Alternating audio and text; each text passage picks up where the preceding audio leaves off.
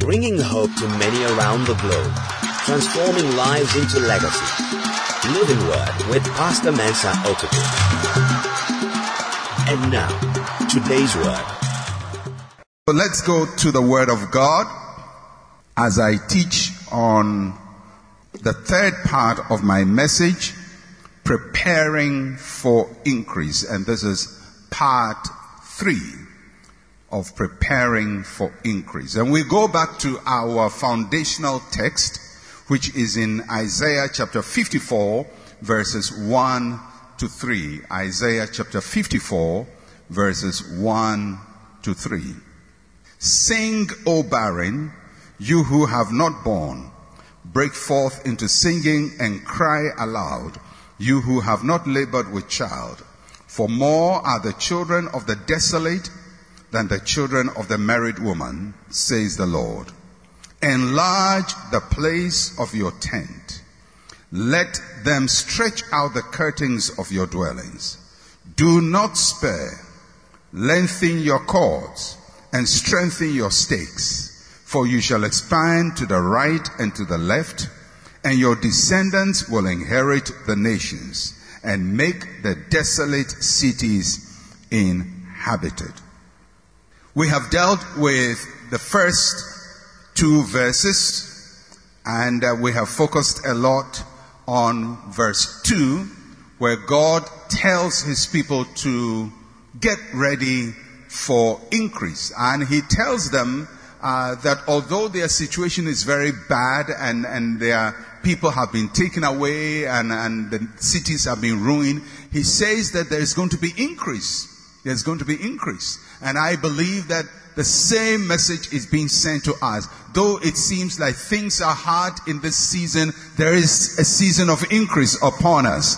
And, and we're going to increase on every side. Amen? And, and so God tells them to prepare. And there are four things He tells them to prepare for. And I'll go through them because we've covered them. Uh, first, He said to them, enlarge. Everybody say enlarge. He told them to enlarge the place of their tent. Then secondly, he told them to stretch. Everybody say stretch. He told them to stretch their curtains and allow their curtains to be stretched. And then he told them to lengthen. Everybody say lengthen. Uh, he said they should lengthen their cords. And then he told them to strengthen. Everybody say strengthen. So there are four things we do to prepare for increase. We enlarge, we stretch, we lengthen, we strengthen, we enlarge, we stretch, we lengthen, we strengthen. Let's go through the four together. Number one, number two, number three, number four.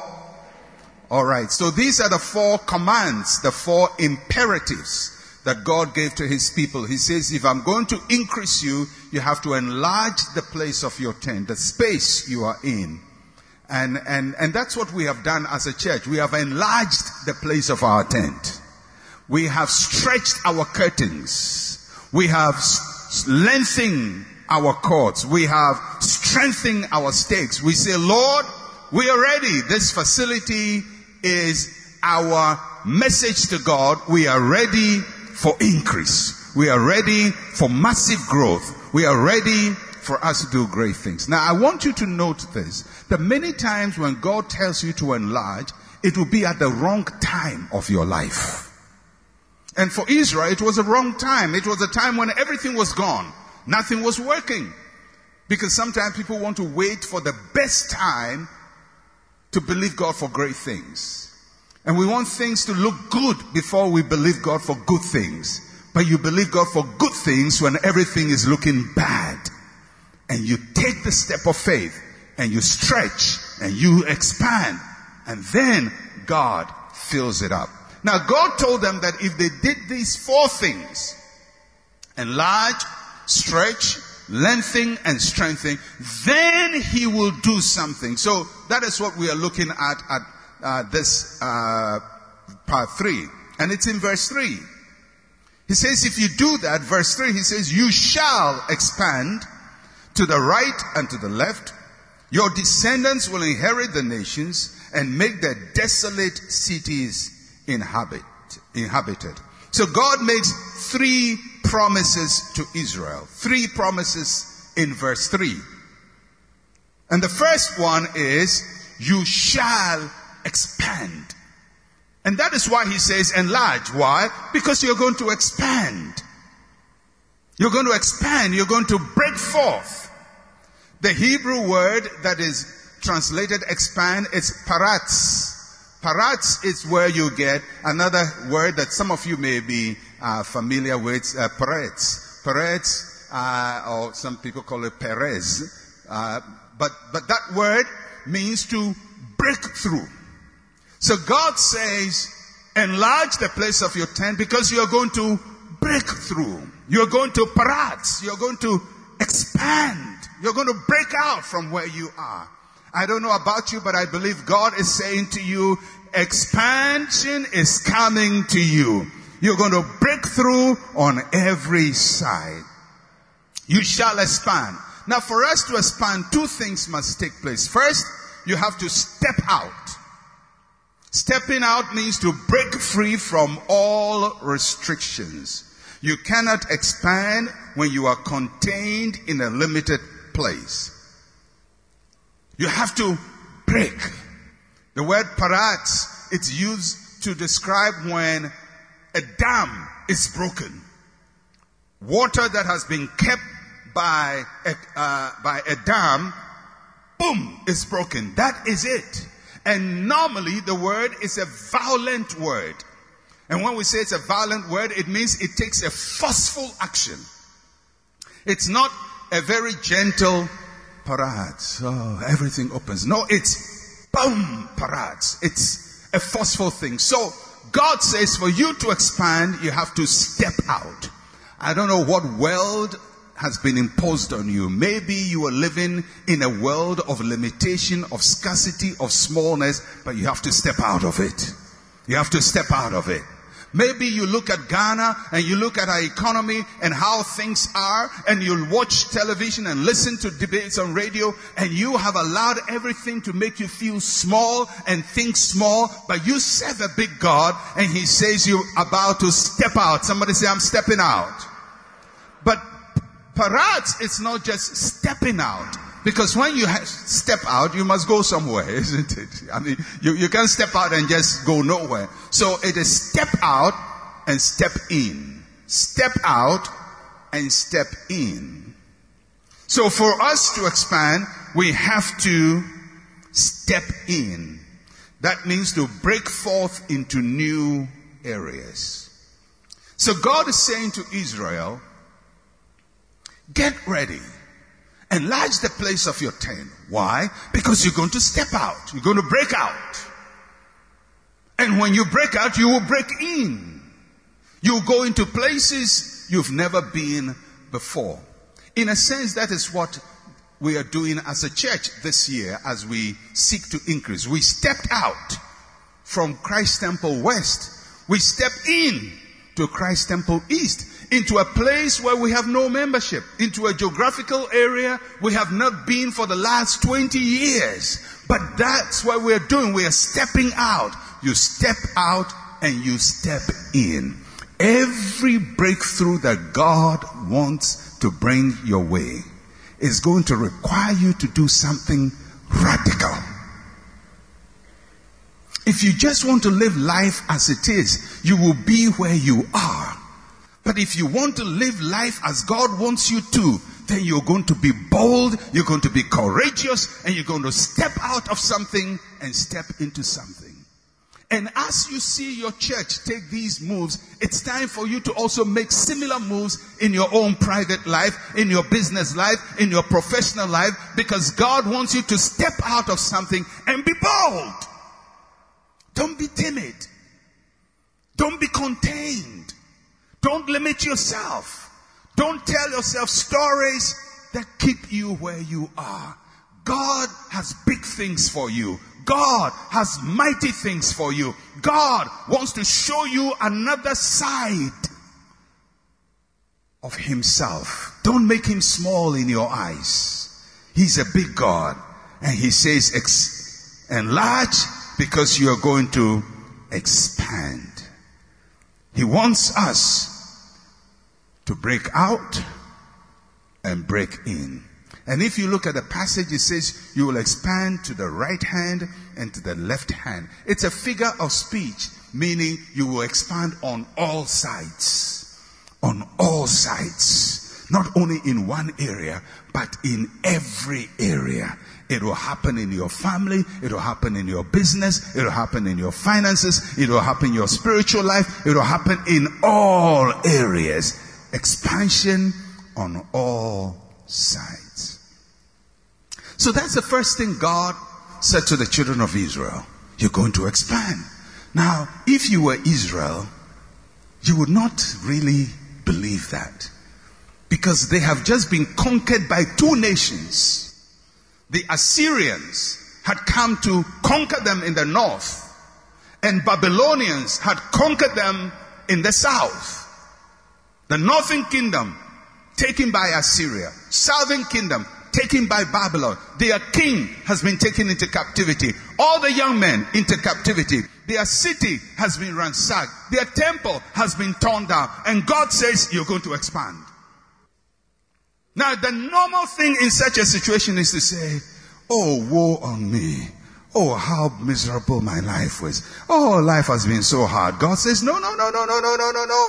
Get ready. Enlarge the place of your tent because you're going to expand. So maybe calamity has hit you, but God says, in the midst of the calamity, you will expand. You will expand. You will expand. You will expand. Everything is gone, but you will expand. And that's why he says it starts with your mind. Enlarge the place of your tent. Enlarge it. Then the second thing he says to them, not only will you expand, he says you will inherit. In the text it says your seed or your descendants will inherit the nations. Wow. Your seed, your, your, your, your, your children will inherit the nations. Now, what, it, what does it mean when God says that? Now, you know, m- most times we say the youth are the future of our nation. Have you heard that statement? The youth are the future of the nation. So when you lose the youth, you have lost the future. Now, the, the, when God said you shall inherit, He said your descendants, or in other translations, your seed. That seed there means your children. Now, why did God say your children shall inherit the nations? Because the children had been taken away to the nations. So, if you were left back home in Israel, you have no child. That is why he starts by calling them barren. You have no child. Every parent has no child. Daniel's parents, Shadrach's parents, uh, Abednego's parents, all of them, no child. Why? Because the Babylonians and the Assyrians have taken all the children into their nations. So it's like something happens in Ghana, May it never happen. We go to war and we will never go to war. And, and one nation, maybe Togo or Benin or somebody comes to conquer us, it will never happen. But I'm just using it as an example. It will never happen. You know, and then they take all our children. So it's left with parents with no children. And when, in those days, there's no Instagram, there's no Facebook, your children won't go and say, hey, hey, hi mom, I'm in, I'm in Lagos. No, no, no, nothing like that. They are gone and nobody knows anything about them. So if you are in Jerusalem, you are thinking, my future is lost. My seed is lost. My inheritance is lost. Nothing good will come to me again. And God says to them, that is not how you should think about it. He says, your seed who now look like slaves in the foreign lands, I will use them to inherit those nations. In other words, they have gone to those nations, but they will take over those nations and possess those nations. So God is saying to the children of Israel, think of it differently. Look at the problem differently because you haven't lost it. It's not all gone. I'm going to use what you think has been lost to give you something bigger. I'm going to give you the nations from what you think is lost. So he says, think about it differently. Think about it. Your seed shall inherit. Now what does it mean to inherit? Inherit. To inherit, two things must happen. First, you must dispossess. You must drive out occupiers from your inheritance. God says you're going to dispossess them. Though Babylon was a foreign land for the Jews, it was God's earth. The earth is the Lord's and the fullness thereof. So God says, your children have gone to Babylon. To you, it's a foreign land. To me, it's part of my world. And when they go in there, they will dispossess the natives. And that is exactly what happened when Daniel went to Babylon as a slave. He was selected to go to school. He and his comrades. And when they were tested, they were 10 times better. And they were made governors of the lands they were in. God fulfilled his word. Your seed whom you think have been lost have gone ahead to inherit the nations. That is what happened to Esther. She was a slave girl in Persia. But the king threw away his wife Vashti, opened the doors, and this slave girl went to inherit the nations because God says it's not all lost. It's not all lost. You will dispossess. And after you dispossess, you do the second thing. You will possess. You will possess. You will take full ownership of all that God has given to you. Full ownership. You will become a legitimate owner, an heir of the inheritance that is rightfully yours. Your seed shall inherit.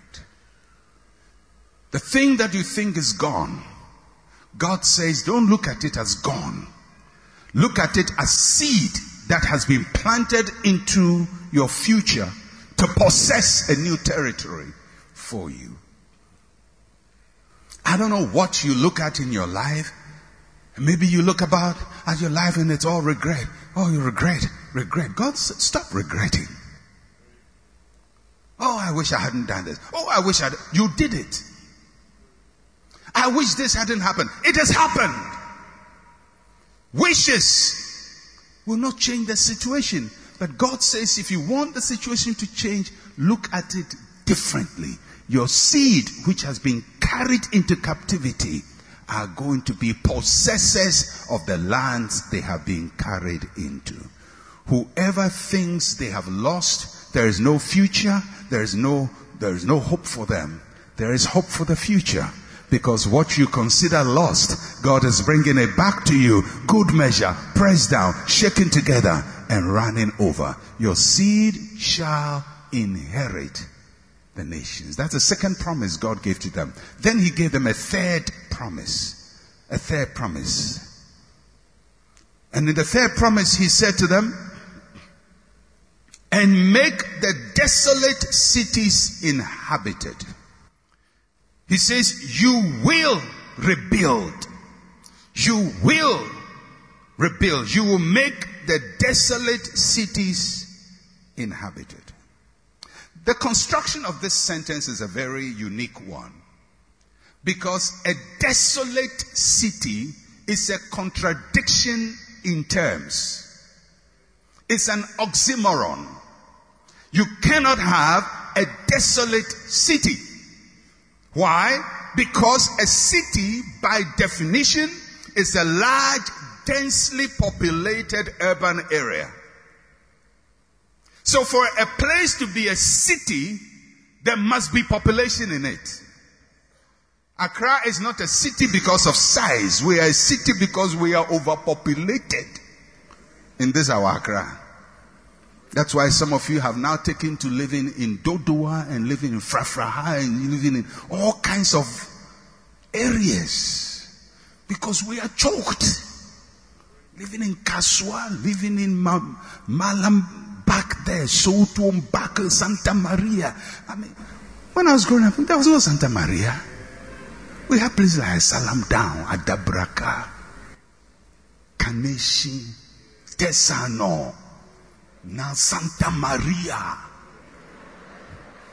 I won't be surprised one of these days there will be an area called Eli Eli Lama Sabatani.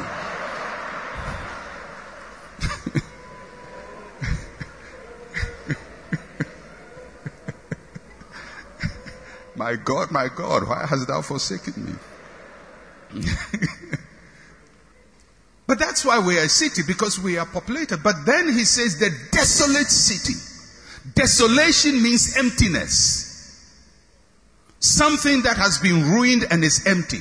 So God says, the desolate city, the city which is supposed to be populated, has been depopulated. For a city to become desolate, something radical has happened to the city. Something has moved the population. Something has hit the, popul- the city. Something has ruined. So that's how God is calling Jerusalem and Israel. A, you used to be populated, but you are now empty. The desolate city. So God says to his children, in this dispensation, you will make desolate cities inhabited. Now I want you to, you know, when you're reading the Bible, it's always good, important to pay attention to construction. He didn't say desolate cities will be inhabited. That's not what he said. He says you will make desolate cities inhabited. You will make. In other words, there is something you are going to do that will convert the desolate city into an inhabited city. It's not going to happen passively. You're not going to sit and see it happen, but you're going to exert force. Force took away the people. Force is going to bring back the people. You're going to do something about it. You will make desolate cities inhabited. Somebody say, I will make it. Oh, please. What, what kind of church are you? Is that how I, did I say, I will make it? I say, say, I will make it. Say it one more time. Say, I will make it. Say, I will break through. I will overcome. You have to say it with force. You have to believe it with force. You have to act it with force. You will make the desolate city. You will make the desolate city. You will make the desolate city inhabited. Whether it likes it or not, I will make it inhabited. Whether the devil likes it or not, I will make the desolate city inhabited. That is God's promise to me. If God says you will make something, it means He's with you. It means He's with you. When you take a step, He has taken a step. When you speak, He has spoken. When you act, He has acted. When you step out, He has stepped out. Don't just sit and wait for it to happen. Say, I will make it. You will make the desolate city inhabited. What it means, two things. First, you will reverse what the enemy has done. You will turn, overturn everything the enemy has done. You will reverse it. Whatever the enemy has done, you will reverse it. Somebody say, I will reverse it. Say, I will reverse it. It will not reverse by itself, but I will reverse it. I will reverse it. I will reverse it. I will reverse it. I will come to this city that is being made desolate. I will reverse that situation. I will look at my life that has been buffeted and I will reverse that situation. I will make it. I'm going to do it. He says, You will make the desolate city inhabited. I will reverse it. And secondly, it also means to improve, to make everything better than it was before. If the cities were big, they will be bigger. If they were great, they will be greater. If they were mighty, they will be mightier. When God causes you to make desolate cities inhabited, they become improved. They become better than they were before. This morning, I came just to announce God's good news to you. He says, get ready. Get ready. Get ready. Enlarge the place of your tent. Stretch out the curtains. Lengthen your cords. Drive your stake in strong because you are about to expand in a way you have never experienced before. You are about to inherit places that has been denied you. And you are about to make things that are negative to become positive. You will reverse and you will improve. And finally, this is the assurance God gives to them, and then I'm done. He says to them, Do not fear, in verse 4. Verse 4. I'll just read it. Verse 4 and 5. Do not fear, for you will not be ashamed. Oh, I love that. Because some of you are saying, what if I do it and it doesn't work? He, this, he says, do not fear, you will not be ashamed, neither be disgraced, for you will not be put to shame. For you will forget the shame of your youth, and you will not remember the reproach of your widowhood anymore. For your maker is your husband. The Lord of hosts is his name. Your redeemer is the Holy One of Israel, and he's called the God of the whole earth. Give the God of the whole earth a mighty clap offering. He's the God of the whole earth. He's the God of the whole earth. He is your God. He is my God. He is the God of Israel. He is the God of Mensa Otabil. He is your God. He is the God in whom we trust. Get ready 2022. God's people are coming back. They are coming to rebuild. They are coming to inherit. They are coming to make things inhabited in the name of Jesus. Lift up your hands to the Lord and begin to thank Him for what He's about to do in your life. I sense breakthrough in your life. I sense breakthrough in your life. I sense breakthrough in your life. Oh, just thank Him, thank Him, thank Him. Thank Him. Thank Him. Thank Him. Thank Him. There is a release of God's Spirit in this house. The bondage is over. The desolation is over. We are making it different. We are changing the situation. We refuse to surrender. We refuse to lie quietly. We refuse to go quietly. In the name of Jesus, we take hold of the promises of God. And so, Father, as a church, we receive this promise. We bring ourselves into Isaiah 45 and we position ourselves as inheritors of the promises of God. We stand in the place of prophecy, your divine word to us, and we take that word and make it flesh in our lives and we declare loud that in this season, in this church, upon every member and their home and their family and their businesses and whatever they touch, this blessing will rest upon them. They will be builders, Lord, in the name of Jesus.